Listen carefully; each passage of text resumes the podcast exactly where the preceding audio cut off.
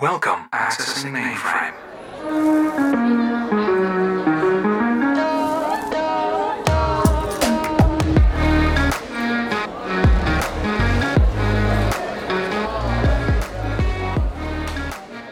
Loading. What is architecture? It's more than just glass, steel, and concrete. Architecture is about solving problems and understanding the context of a puzzle beyond the defined borders of a site. So, Dennis, what were the origins of your interest in architecture? When did you, when did the, the idea of such a career first come into your mind? I, it's not a very clear story. It certainly didn't come quickly. I know I remember leaving school and not knowing what I wanted to do. You were at rugby, and I was at rugby. I spent most of the time with Talbot Kelly in the art school. Hmm. And somebody had mentioned something about architecture, and it, it, it sounded attractive. It's about as vague as that. there was nothing in your background, the family or father or anything. Always sort. art. So it's always been hmm. art, Yes. but not architecture particularly. Hej så alle sammen, og velkommen tilbage til Future Loading. Det her, det er simpelthen afsnit nummer 18. Det er ret vildt. Er det det? Ja, What? vi, vi er kommet langt. Ja. Vi vil gerne starte med at sige tusind tak for al jeres feedback, og I er selvfølgelig altid velkommen til at sende os endnu mere på, på hvad, Elias? På futureloading at supertush.dk eller på vores Instagram. Det var vores mail, by the way. eller på vores Instagram, futureloading.podcast. I dag er vi Elias, Jasmine, Anna og mig, Julia. Yes. Yes. Udover det, så vil vi også rigtig gerne, eller vi vil blive rigtig, rigtig glade, hvis I vil gå ind og smide en lille anmeldelse og nogle stjerner på øh, iTunes, Apple Podcast. Mm-hmm. Det vil gøre os rigtig glade. Fem stjerner. Fem stjerner. Fem stjerner. Alt andet bliver vi ikke glade for. Mm-hmm. Dagens emne. Dagens emne, vi skal tale om øh, arkitektur. Mm-hmm. Det er lidt spændende. Og i, i dagens anledning har vi fået en gæst med. Så vil du måske starte med at præsentere dig selv? Det kan du tro. Tak for invitationen. Jeg hedder Nils Vamberg, og øh, jeg har været arkitekt hele mit liv. Halvdelen er brugt på at tegne huse, og den anden halvdel er brugt på at administrere. Og begge dele har været for mig en kæmpe dejlig oplevelse. Nu er jeg pensioneret. Hvad vil det sige at administrere? Det vil sige, at øh, man gør et arbejde for, at medlemmerne i den arkitektforening, hvor jeg var ansat, får noget at lave. Okay. Er, er der noget, du foretrækker at lave? Er det administrere eller designe? Begge dele. Begge dele? Nå. Ja. Okay. Så kan vi lige starte med at spørge et rimelig generelt spørgsmål. Hvad er arkitektur egentlig? Fordi der, det kan være, at der er nogen, der ikke ved det, kan man sige. Det er det byggede miljø, vi alle sammen omgiver os med. Mm-hmm. Uanset om det er Danmark, eller i hele Europa, eller i hele verden for den sags skyld. Så infrastruktur og sådan noget, det, det går også under det. Det kunne godt tænkes, ja. Ja, okay. Men det er typisk bygninger. Er det noget, du vil kalde sådan en slags kunst? Ja. Arkitektur? Ja. Det, det vil jeg i hvert fald synes, det var. Ja, og derfor så er det det særlige, at øh, uddannelsen til arkitekt hører under Kulturministeriet, Nå, ja. og ikke i Undervisningsministeriet. Eller ret sagt hører det under, nu er der sket nogle ændringer, men i mange, mange år, faktisk siden 1754, der har arkitektuddannelsen hørt under Kulturministeriet, fordi det var en kunstart. Mm. Men en meget speciel en, fordi øh, det er nok den eneste kunstart, man ikke kan smide væk eller undgå.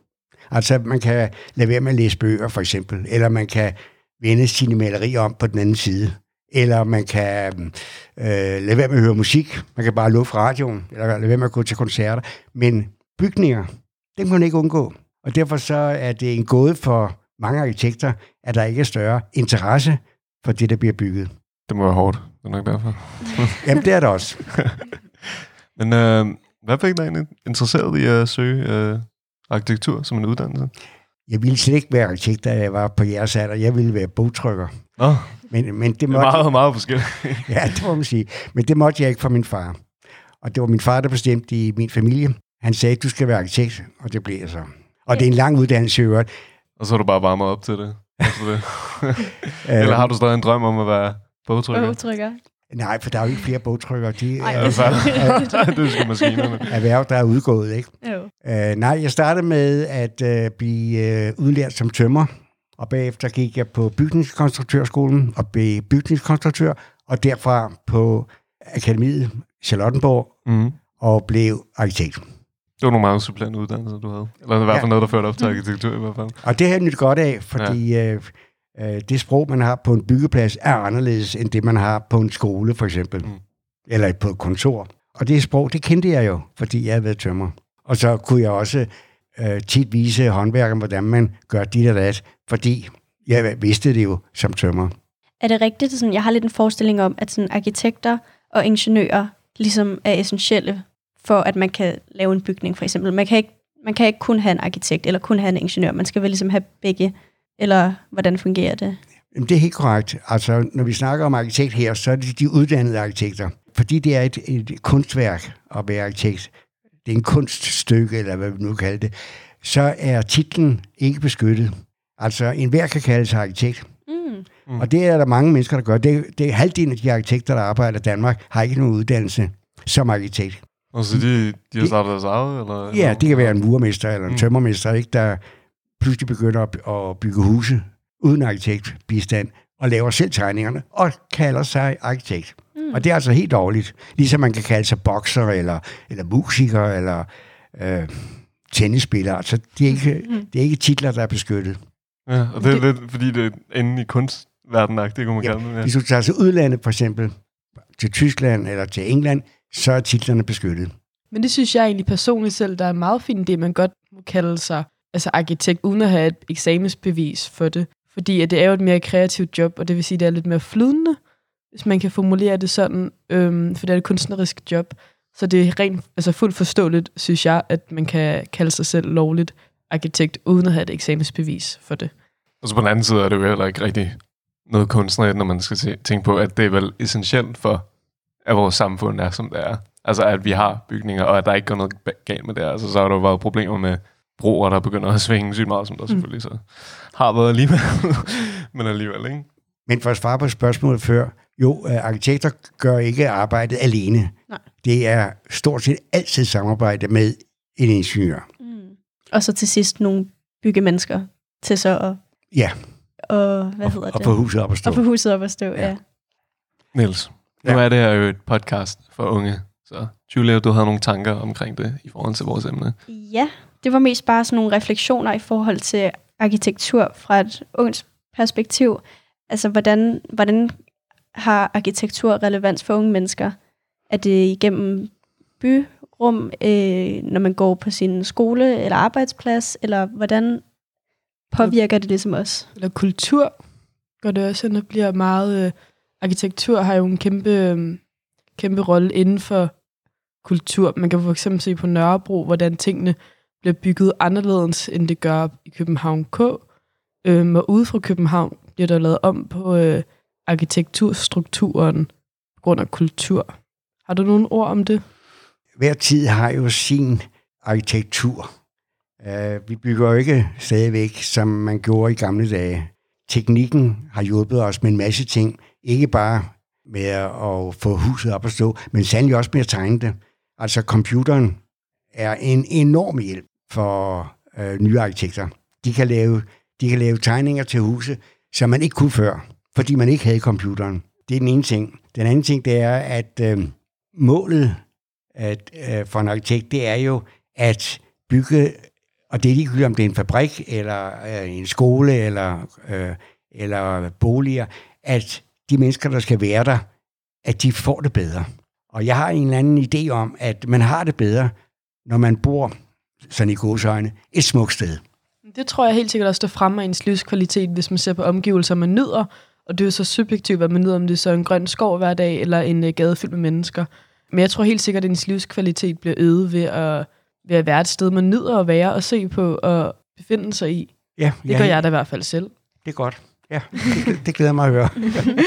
Men lige for at komme tilbage til det her unge vinkel, hvordan påvirker arkitekturen unge mennesker? Altså påvirker den os igennem øh, de skoler, vi går på, eller påvirker den os igennem byrummen, som vi bevæger os i, eller hvordan har det ligesom relevans for os? Jeg tror på samme måde har den indflydelse på unge mennesker, som den har på ældre mennesker. Mm. Jeg tror ikke, der er nogen forskel der. En god idé, det er jo, at hvis man vil opleve arkitekturen og måske blive glad for det sted, så skal man kigge op og kigge til højre og venstre. Vi er tilbøjelige til at kigge ned hele tiden. Prøv at opleve tingene. Jeg tror, det, det kan være en fordel. Og det, og det er en fordel både for unge og for ældre. Fordi jeg oplever tit, hvis man sådan er ude at rejse med sin familie, og så skal man se den her flotte kirke i Spanien, og man sidder bare og tænker, nå, det, Det ligner alle de andre. ja, hvor ens forældre bare siger, ej, det er noget af det smukkeste og flotteste bygning, og det kan godt være, at man måske ikke selv lige tænker, fed bygning. Men der har jo også været, grund af kirker, der er jo ofte kalkmalerier og mange andre udsmykninger, så arkitekten har været inde over, og sådan en masse billedkunstnere og, og andre former for kunstnere, kunstkonservatorer, og en andre form for konservator, skulpturkonservator, der har været inde over, og også været med til at, at bygge det monument. Mm. Øhm, Ja, det er mest for at sige, at jeg tror ikke, at man som ung altid værdsætter flot arkitektur lige så meget, som man gør, når man er lidt ældre. Eller det er måske forkert at sige, men, men jeg tror bare af personlig erfaring, så øh, værdsætter jeg da meget mere en flot bygning her nu, hvor jeg er lidt ældre, end jeg gjorde, da jeg var 12. Det vil også noget at gøre med, at vi kender jo, altså vi ser jo på bygningerne i København, hver eneste, er det i hvert fald også, der bor her i Jørgen, kan man kalde det, ikke? du bor i Det, det, farven. ser- jeg bor i Farum, men jeg går i skole. Okay, vi, ser, vi kigger jo på de her bygninger hver dag, så jeg tror godt, at vi kan tale lidt forgæves på en eller anden måde. Mm. Men Mm. da jeg tog til Rom, for eksempel, og så Colosseum, der tænkte jeg bare, holy, altså, det er jo noget kunst. Det er bare ren kunst. Ja. Og der kører også ingeniørkunst. At lave den vælving eller den kuppel med et hul oppe i toppen. Det er der mange, der har prøvet bagefter. Og stadigvæk. Det er svært. Men det lykkedes. Og hvad er panseren? Den er 2.000 år gammel, ikke? Mm. Jeg kom faktisk til at tænke på, fordi øhm, nogle gange så kan man sådan kigge på bygninger, og så identificere, hvilket land det er, bare ved at kigge på bygningerne. Mm. Og så kom jeg bare til at tænke på, sådan, hvad er det, der har gjort, at forskellige lande lidt har sådan forskellige slags arkitektur, hvis det ligesom giver mening. For det første har de arkitekter, som har stået for byggeriet, har jo ikke gået på samme skole og haft de samme lærer. Øh, det er en af, af grundene til, at øh, byggeriet er forskelligt. I hvert fald, når vi snakker om ældre byggerier. Hvis vi snakker om nyere byggerier, så kan det være sværere at se øh, forskellen, fordi alle byggerier bliver jo øh, vist øh, på Google eller på anden måde i tidsskrifter, og øh, det er noget, som arkitekterne herhjemme i hvert fald læser meget om og i øh, og studerer. Og derfor så kan en amerikansk arkitekt eller en egyptisk arkitekt pludselig gå hen og, og øh, blive en kendt navn, fordi han eller hun har lavet et eller andet fantastisk byggeri, som man også vil prøve at lave herhjemme. Ikke magen til selvfølgelig, men øh, blive inspireret til at lave noget i den stil. Mm. Jeg tænker vel også, det har noget at gøre med miljøet. De forskellige steder, mm. Og ligesom, hvor praktisk det var. Altså, hvis, hvis man skulle bygge noget op i bjergene, ville det ikke være det samme, hvis man skulle bygge noget nede. Mm. Naturligvis ikke. Men jeg tænker også, når jeg tænker sådan skandinavisk arkitektur og design, så er det meget sådan noget simpelt, nærmest klassisk, meget sådan rent. Jeg, jeg ved ikke, hvordan man skal forklare det, men, Jamen. men meget sådan noget minimalistisk. minimalistisk. Ja. Ja. Wow! Jinx. Og det, og det begyndte faktisk under 2. verdenskrig, hvor mange arkitekter måtte øh, rejse til Sverige for ikke at blive slået ihjel af, af tyskerne under krigen. Og øh, i Sverige, der havde de en arkitekt, der hedder Alvar Alto, og han introducerede det her rene og enkle, mm. som Mhm. du snakker om. Ja. Og det satte et præg på de danske arkitekter, der var derovre, og det tog de med hjem, mm. da Mhm. krigen var slut. Mm. Og det er det, vi ser i dag blandt andet. Det er faktisk ret sjovt. Jeg ved, eller det er sådan en lille sjov historie. Jeg ved ikke, om jeg synes, den er sjov. Jeg synes, det er sjovt. Øh, jeg var i Irland sidste to sommer siden, og så var jeg øh, i en by, der hedder Limerick, og der er sådan en gade, der hedder Denmark Street. Og på den gade, så er der en lille café, der så har indrettet sig selv efter dansk arkitektur, som er sådan det her meget sådan minimalistiske og rene, fordi den ligger på Denmark Street, og så har de prøvet at lave en café med dansk arkitektur og indretning. Det var lidt sjovt. Kan du huske, hvad, der, hvad de viste arkitektur? Ej, det må du ikke spørge mig om. jeg kan bare huske, det var sådan ligesom at være på en café i København, med det der sådan høje borde og træ og simpelt, og ja, det var, det, Ja. ja. var, det var ret sjovt. Det var meget, mindede slet ikke om Irland, fordi at de har nogle helt andre arkitekturformer og sådan. Og så tror jeg også, der kan være tale om en vis tradition i et land, uanset hvad det er for et land, at man bygger sådan og sådan. Mm. Og så fornyer man det måske langsommere end i andre lande. 100 procent. Og så er der endelig den øh, øh, sidste person, som vi ikke må glemme, det er jo bygherren. Det er ham, der betaler gildet. Bygherren, kan du forklare, hvad... Ja, det er ham, der beder om byggeriet. Ah, Og det kan være en kirke, eller det kan være en skole, eller det kan være et rådhus, eller hvad det kan være. Men det er ham, der betaler. Og normalt er det jo sådan, at den, der betaler, også bestemmer. Mm. Så du har ligesom skulle samarbejde med mange bygherrer. Al- altid, Ja. altid, ikke? Hvordan har det været? Har det altid bare været nemt, eller har du haft vanskeligheder med nogen? I det store hele har det været nemt, men jeg har også Okay. haft vanskeligheder. Og jeg kan fortælle, det første job, jeg havde, da jeg kom på tegnestue, det var at øh, møblere en øh, foredragssal, eller konferencesal, for et meget stort malerfirma her i København. Mm. Så jeg blev sendt ud og skulle overbevise bygherren om, at han skulle bruge Arne Jacobsens, den stol, der hedder Myren. Den kender I måske. Sådan en sort krydsfinerstol med fire stålben. Den, ligger, den koster, i dag koster den vel et par tusind kroner stykket eller lignende. Mm. Måske 3.000. Ikke tale om, sagde han. Jeg har fundet en i IKEA, eller hvor, hvor det var nu, og den kostede kun en brøkdel. Ikke? Så den, nej, nej, nej, det går slet ikke. Så jeg måtte tage tilbage til tegnestuen og fortælle chefen, at ikke tale om, han, det ville han ikke gøre. Og efter chefen sagde, ved du hvad, den klarer jeg. Så tog han ud til malerfirmaet, og en time efter kom han tilbage, nu er den i orden. og, det, og det er en anden del af arkitektens arbejde, det er at kunne overbevise en bygherre om, at han skal vælge det, som arkitekten mm. anbefaler. Har du nogensinde sådan, ligesom lavet et arkitektjob, og så har bygherren stået tilbage og sådan været utilfreds, eller sådan, ikke, det var ikke det, de ville have, eller Nej, så uheldig har jeg gudskelov ikke været. nej, så man, Ja. ja. arkitekt ved bedst. Når vi, når vi taler om arkitektur, ikke? Ja. men vi kan diskutere det. Ja, Og hvis man er god til at, at diskutere øh, og føre en samtale med bygherren, så vinder man jo. ja. Ikke? og det var det, Arne Jacobsen blandt andet var en mester i. Han fik det nøjagtigt, som han ville.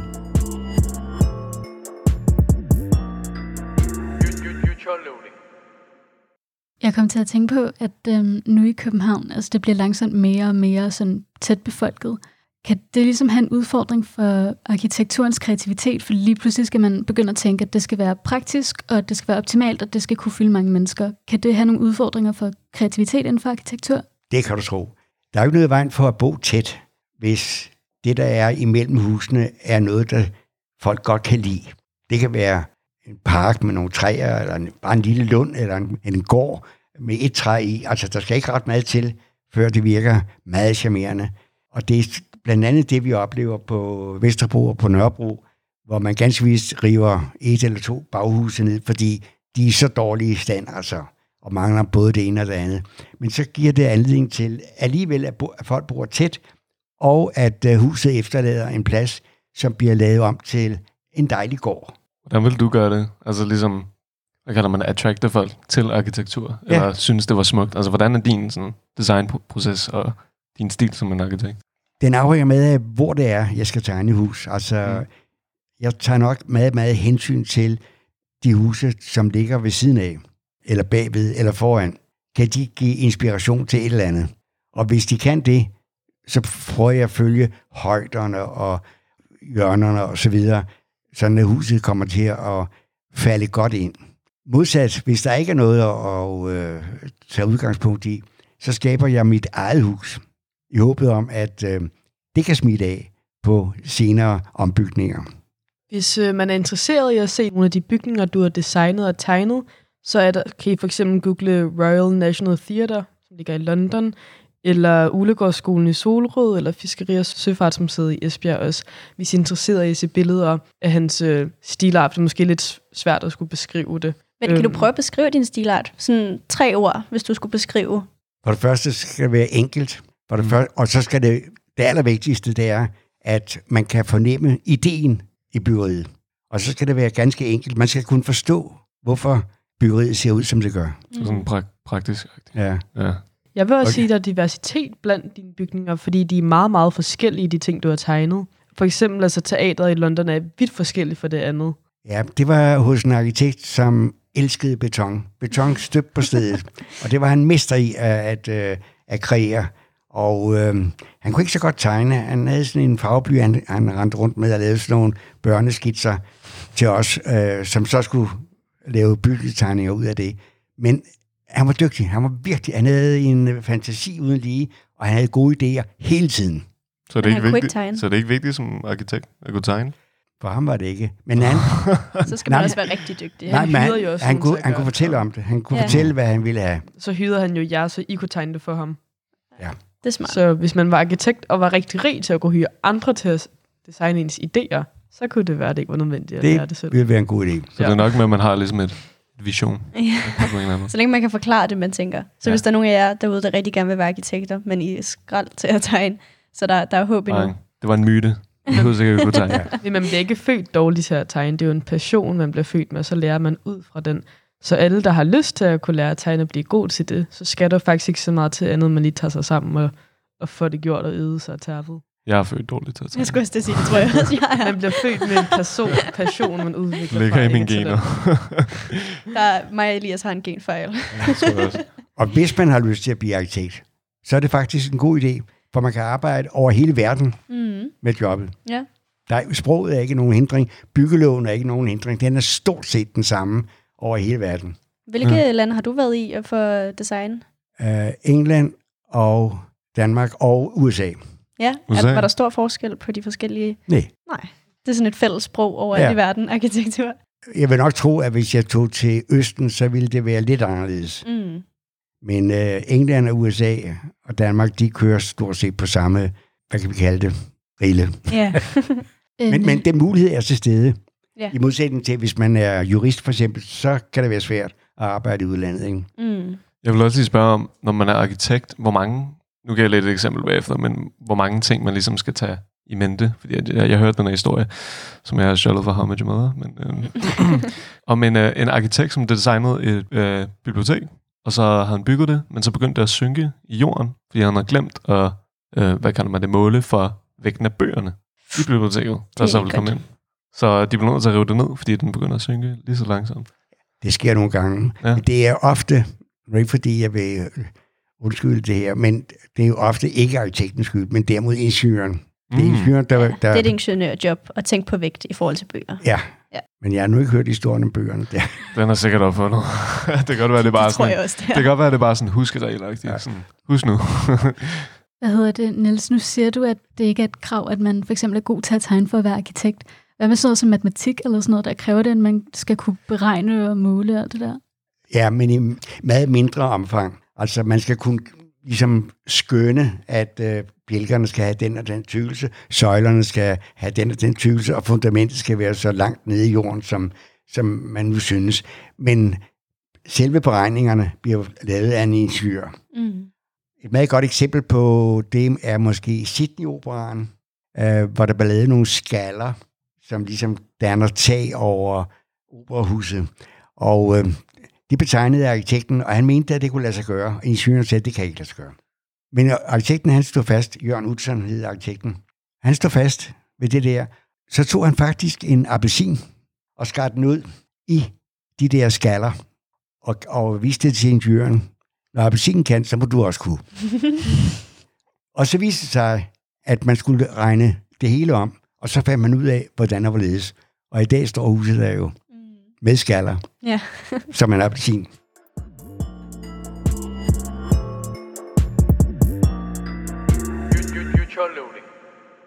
Når jeg tænker på arkitektur i forhold til boliger og sådan noget, så tænker jeg på studieboliger. Fordi at noget, som man mangler i København, er jo sådan studieboliger og steder, hvor unge studerende ligesom Socialt kan bo og være. Præcis. Hvordan kan det egentlig være? Det ved jeg ikke, om du ligesom har styr på, men hvordan kan det være, at, at der ikke er flere sådan studieboliger i København, og hvorfor man ikke ligesom prioriterer at få bygget det? Nu gætter jeg lidt, og jeg er jo ikke økonom. Jeg vil Nej. gætte på, at det har økonomiske interesser. Mm. Jeg vil ikke tro, der er penge nok i at lave studieboliger. Mm. Og hvis man endelig laver det, så bliver de så dyre, at de studerende ikke kan bo i dem. Ja. Så en gang imellem, så er der nogen, der finder ud af, at ah, man kan ikke bo i container, hvis nu man stiller containerne op på en særlig charmerende måde. Mm. Og det lykkedes faktisk. Ja, Mm, nu vil jeg refstællen. Der Ja. ja. er containerboliger. Og, øh, men jeg tror, de står midlertidigt, ikke? Mm. Jeg ikke, ikke, kender ikke helt historien. Men jeg vil gætte på, at øh, en gang imellem, så sker der det, at et fond, for eksempel Egmont-fonden, de bygger et øh, stort hus til studerende. Mm. Og øh, det gør de, fordi de har mange penge. Og det er ikke meningen, at de skal tjene penge på det. Men Mm. normalt, så bygger man jo huse til udlejning for at tjene nogle penge. Men Julia, jeg kender faktisk godt svaret på dine spørgsmål, fordi det er faktisk omkring gentrificering, hvis du kender det udtryk. Gentrificering, som definition af gentrificering, det er, hvor man udpuffer øh, den øh, lavere middelklasse for et område, ligesom Islands Brygge, Mm. øh, og Sydhavnen er der også ved at Nørrebro, for ligesom at lave til et finere område. Ja. Men det bunder grund i, at dengang Københavns stat gik bankerot, og de skulle sælge alt af socialbyggeri til, altså til byggehaver og byggehaver, så de ligesom solgte det. Så Københavns Kommune solgte alt af socialbyggeri. Inden af socialbyggeri var der også studieboliger. Mm. Og derfor blev det så meget dyrere, på grund af, at de skulle sælge det, fordi det var gået bankerot. Så hvis ikke der var gentrificering, og hvis ikke at staten var gået bankerot, så havde vi haft over 5.000 studieboliger i København. Men det gjorde vi, så. Ja, men, men en løsning... læst en lektie.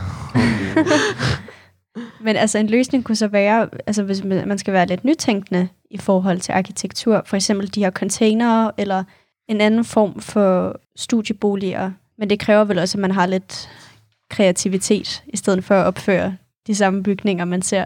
Helt enig. Øhm, vi kom lidt ind på det før, men har du nogensinde haft en klient, der har været lidt af sagt pisseirriterende? Træls. Ja, træls.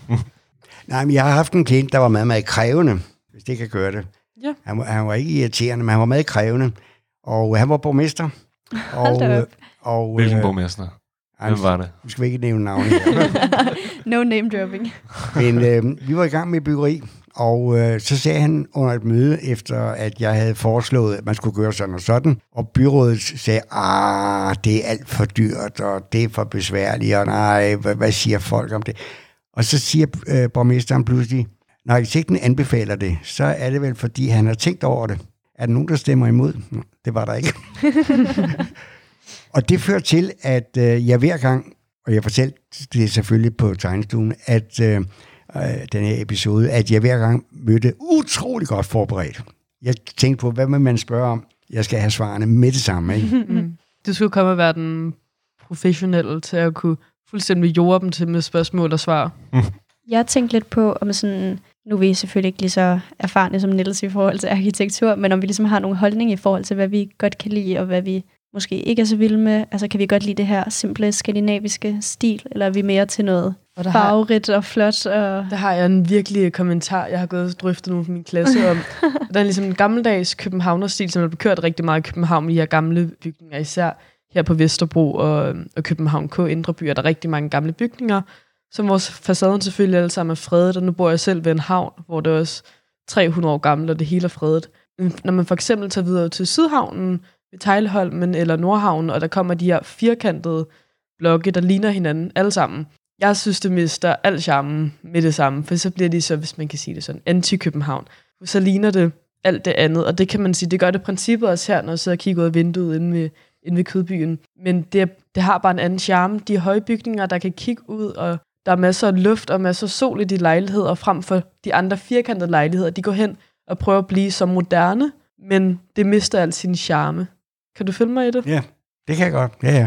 Jeg kender også nogle mennesker, der bor derude, og det er nogle, jeg kan sige det, det er nogle meget dejlige lejligheder. Helt sikkert. Og der er udsigt til begge sider. Der er altaner på begge sider af huset, Og ikke? godt sollys og luft. Og... Absolut, ja. Og hvis de har en båd, så er det heldige, så kan man sejle hen til dem. Eller de kan sejle fra Ja, deres ja. bolig. Det er jo også, altså de er jo smart anlagt foran til plantegningen, hvordan at køkkenet ligger i den anden ende for toilettet, og stuen i det hele, og soveværelsen ligger i hver sin ende. Det er jo ligesom smartere plantegninger i gamle Københavnerlejligheder, hvor det hele er blevet Ja. lavet på en meget klemt plads, kan man sige det sådan. Men det jo gamle Københavnerlejligheder, sådan herskab, herskabelige lejligheder, er jo stadig de mest eftertragtede. Det er vel, fordi de er lidt charmerende. Det er jo fordi, de er charmerende, og det altså... Og, og så er de store, ikke? Der kan bruge mange mennesker. Jeg er selv lige flyttet, vi var også på udkig efter en herskabelig højt til loftet, og stuk og kanapper, og vi var slet ikke interesseret i, øh, altså i de nye bygninger, selvom de ligger ved metro og alt muligt andet praktisk og supermarkeder. Jamen, det gør jeres jo også. Ja, Det, det er selvfølgelig rigtigt. Hvad foretrækker du egentlig mest? Altså nogle byer som i København, hvor at det er totalt industrialiseret, og naturen ikke rigtig... Jo, selvfølgelig er der nogle parker og så videre, så videre, men naturen ikke rigtig er der mere.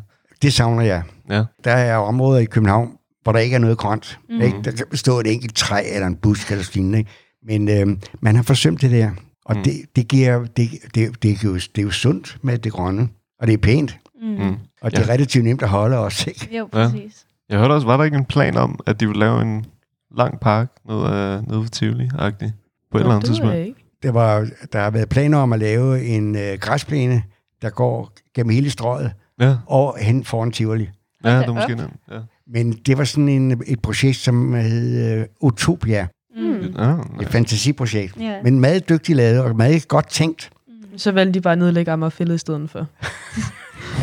Ja, men, men, og det, jeg, jeg tror ikke, det bliver til noget. Nej, nej, nej de der er kommet øh, nok underskrifter nu. og yes, jeg har da også selv skrevet under. Er fredet. Ja, og det er skide dejligt. Og det samme med Kløvermarken, der er koloniområdet, hvor DSB vil have købt. Alle kolonihaverne er bygget betonblokke til kontorer. Mm. De blev så lige fanget noget fredning. Det var altså også lidt sjovt, at de ikke måtte det alligevel. Jeg skulle også til at sige, altså nu bor jeg på Amager, og sådan, Ja. ja. altså spiller fodbold på Kløvermarken, og Jeg har kolonihave der også. Altså det er jo Ja. bare, jeg kunne slet ikke forestille mig, hvis man skulle til at fjerne det. Det er ligesom den ene hellige grønne. Plet, der Plet, er midt der ved er Amagerbrogade. præcis. det, altså, det var så ærgerligt at fjerne Ja. sådan nogle ting, ikke?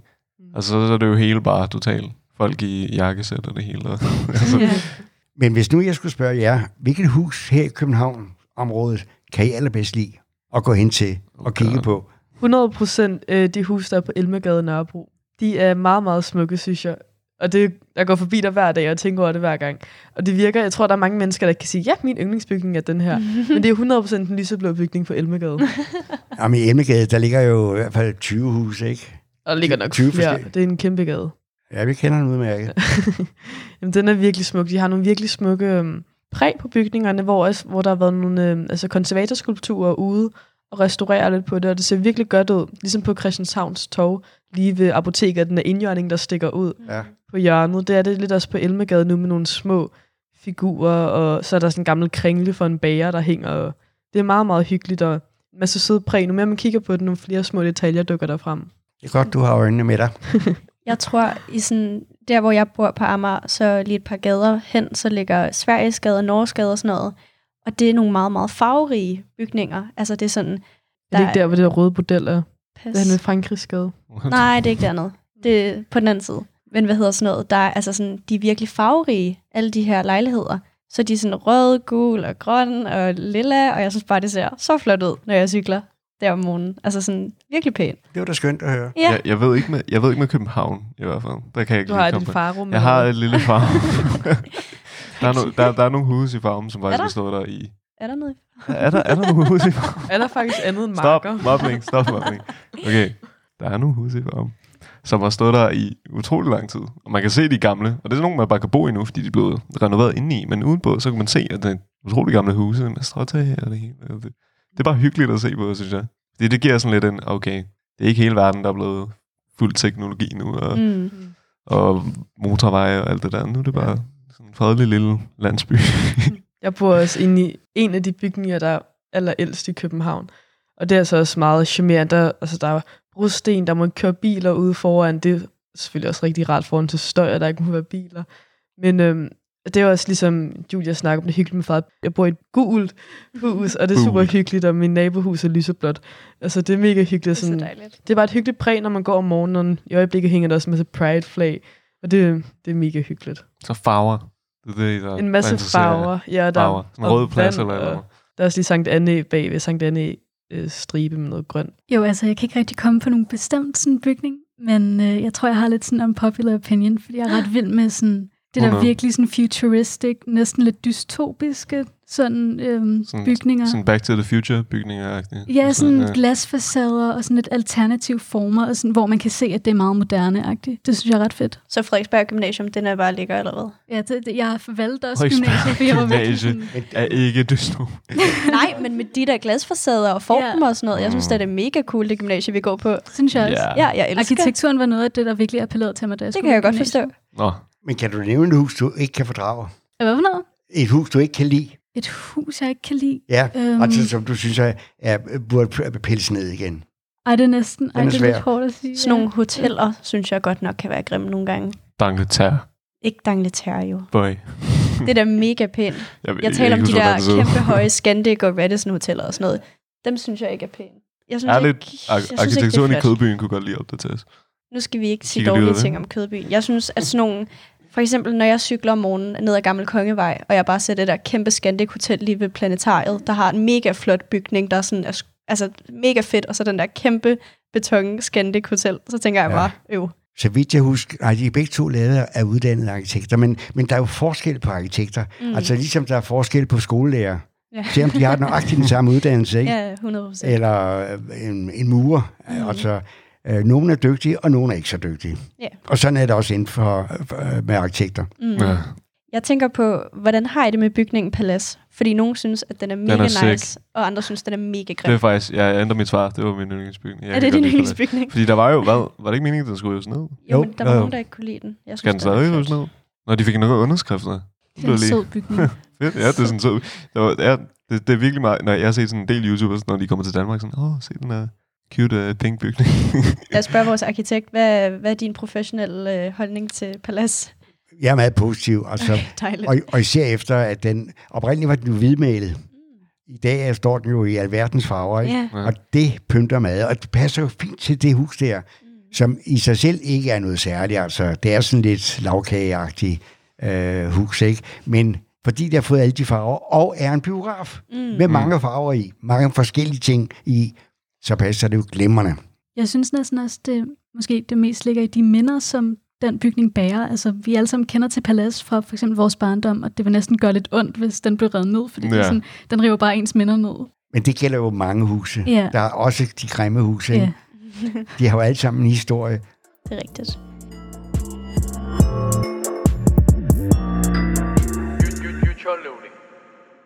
Jeg tænker, for lige sådan at tale om lidt karrieremæssigt, hvis man går som ung person med en drøm om at blive arkitekt, kan du sådan komme lidt ind på, hvad det indebærer? Altså, hvad skal man... Hvordan gør man det? Den hurtigste måde, det er, hvis man har fået en god studentereksamen. Ja. Fordi det er svært at komme ind. Okay. Der er to skoler. Der er en i København og en i Aarhus. og der er mange, der vil Og være der- arkitekter. Og der er mange, der vil ind på mm. arkitektskolen. Jeg tror, de tager noget med, at det er en fjerdedel af dem, der søger. Jeg kan ikke rigtig huske tallene. Men altså, En Kon- fire. Hold konkurrence, konkurrencen er benhård. Det vidste jeg slet ikke. Men det var den også, da jeg søgte ind i sin tid. Ja. Og der, var no, der skulle vi op til en optagelsesprøve. Det var dengang. Og øh, vi fik den ene opgave efter den anden. De skulle løses inden for, synes vi, meget kort tid. Øh, for eksempel skulle vi finde et sted, hvor der var vand, og tegne vandet, eller male vandet. I akvarel. Kun vandet. Det var opgaven. Det var opgaven. Ja. Eller find et hus, du godt kan lide i København, og tegne og male det. Så er det lidt svært for ham, din gamle kollega, der ikke kunne finde ud af at tegne. Der bare havde idéerne, men ikke havde talentet med sig. Det er rigtigt. Men han var blevet arkitekt på det tidspunkt. Han fik Øh. snedet sig udenom. Og der var flere, der brød sammen. De kunne simpelthen ikke tåle det der øh, konkurrenceræs. Hey. Og, og, og måtte forlade optagelsesprøven og blev altså ikke arkitekter det år. Konkurrence er også meget usundt for mange mennesker. Altså hvis det bliver meget konkurrence, især hvis det er ens livsstrøm Ja. karrieremæssigt. Og det er svært at vælge et andet studie, hvis man brænder for at være arkitekt. Ikke? Mm. Og så får man at vide, at du er altså ikke god nok, eller du har ikke høje karakterer nok. Ah, hvad skal jeg så være? Mm. Bogtrykker måske? Ah, Udtrykker jeg. Det er inde på øhm, Charlottenborg, man kan blive uddannet arkitekt ikke? i København. Sådan var det indtil øh, for nogle år tilbage. Nu er hele arkitektuddannelsen flyttet fra Charlottenborg ud på Christianshavn. Der er også Nå, dejligt. ved Holmen. Ja. Det er også der, man kan blive. De har også lavet kunstkonservatorafdelingen nu. Ja, og designskolen er også flyttet derud. Så um, et inde, på, dejligt sted. inde på Charlottenborg, der er det maler og billedhugger, man kan blive. Billedhugger. Er der stadig Og folk, der bliver kunstkonservator. billedhugger? En gang til. Er der stadig folk, der bliver billedhugger? Ja, det er der Der er sandelig. faktisk virkelig mange, ja, Hvad er nu billedhugger er? Ja. der hugger billeder. Den der hugger billeder? Jamen, til hvad? For what? For what purpose? Bare sådan, Bare, Bare lige lidt flash. Hugger bare billeder. kunst. Til hvad? Jamen, til hvad? Skulle det kunst, fanden? vi, vil, vi plejer altid at spørge vores gæster her til sidst, om de har noget sådan overordnet råd til vores unge lyttere herude. Det kan være om arkitektur, eller om led, eller om... Altså, lige hvad du lige... Prøv at tænke på, hvor meget arkitektur betyder for en. Mm. Altså, når man tager på ferie, selvfølgelig går man på stranden, selvfølgelig går man på café og værtshus, og måske er man inde og set en teaterforestilling. Men prøv at lade mærke til de huse, og, og tænk på, hvor meget de betyder. Mm. Fordi når man kommer hjem, så tænker man, nej, hvor var det altså flot, og hvor var det elegant, og hvor var det godt fundet på, og så videre. Det er dejligt. Jeg, vil, jeg tror, jeg, Den tager jeg til mig. den, ja, men den tager jeg også Det til mig. lide. Lægger mærke til det lidt mere, når man... Jeg tror også ofte, at ungdom, altså inklusiv mig selv, også bare ikke ungdom, bare jeg tror nok mest, ender med at gå og kigge ned i sin telefon for meget, bare når de går ud på gaden, eller går og kigger ned på sine fødder og tænker, ej, går jeg ikke havde taget de rigtige sko på, eller whatever man kan og tænke på. I stedet for lige at bare kigge op, om man så har musik i ørerne eller ej, kigge op, og så bare sige, Ja, okay, det er faktisk den her by, jeg går i. Om det er så, fordi man er interesseret arkitektonisk, eller om det eller ren og skær bare er en oplevelsen. Det, det gør meget til oplevelsen at kigge op. Og så kan du se, nej, der var en flot fugl. Hvorfor fanden flyver der ondulat rundt her? Eller, altså, jeg så en ondulat i går, det var lidt mærkeligt. Jeg tænkte bare lige, vi, vi vil sende en opfordring til vores lyttere. Hvis jeg lytter derude, har en eller anden bygning, I bare tænker, wow, det er det smukkeste, jeg nogensinde har set. Eller den her bygning er Det er grimme. Mega Pøssegrim, mand. Det kan I sende til os på... På vores Instagram, der hedder futureloading.podcast, eller på vores e-mail, som hedder futureloading at supertøs.dk. Perfekt. Det er en ret sexy stemme. Shut up, shut up. Det bliver lige for sådan en sexy voice. Ja, tusind, tusind tak for øh, jer lytter, der har lyttet med. Og tusind tak til Niels Vamberg, for at du ville komme og tale med os. Det har været så hyggeligt. Det var hyggeligt. En stor fornøjelse. Det er vi glade for. Yes. Så vi siger tak herfra fra Niels, Jasmine, Anna og Belling. Eller Julia. Vi ses. Og mig, ikke? Ja, bye bye.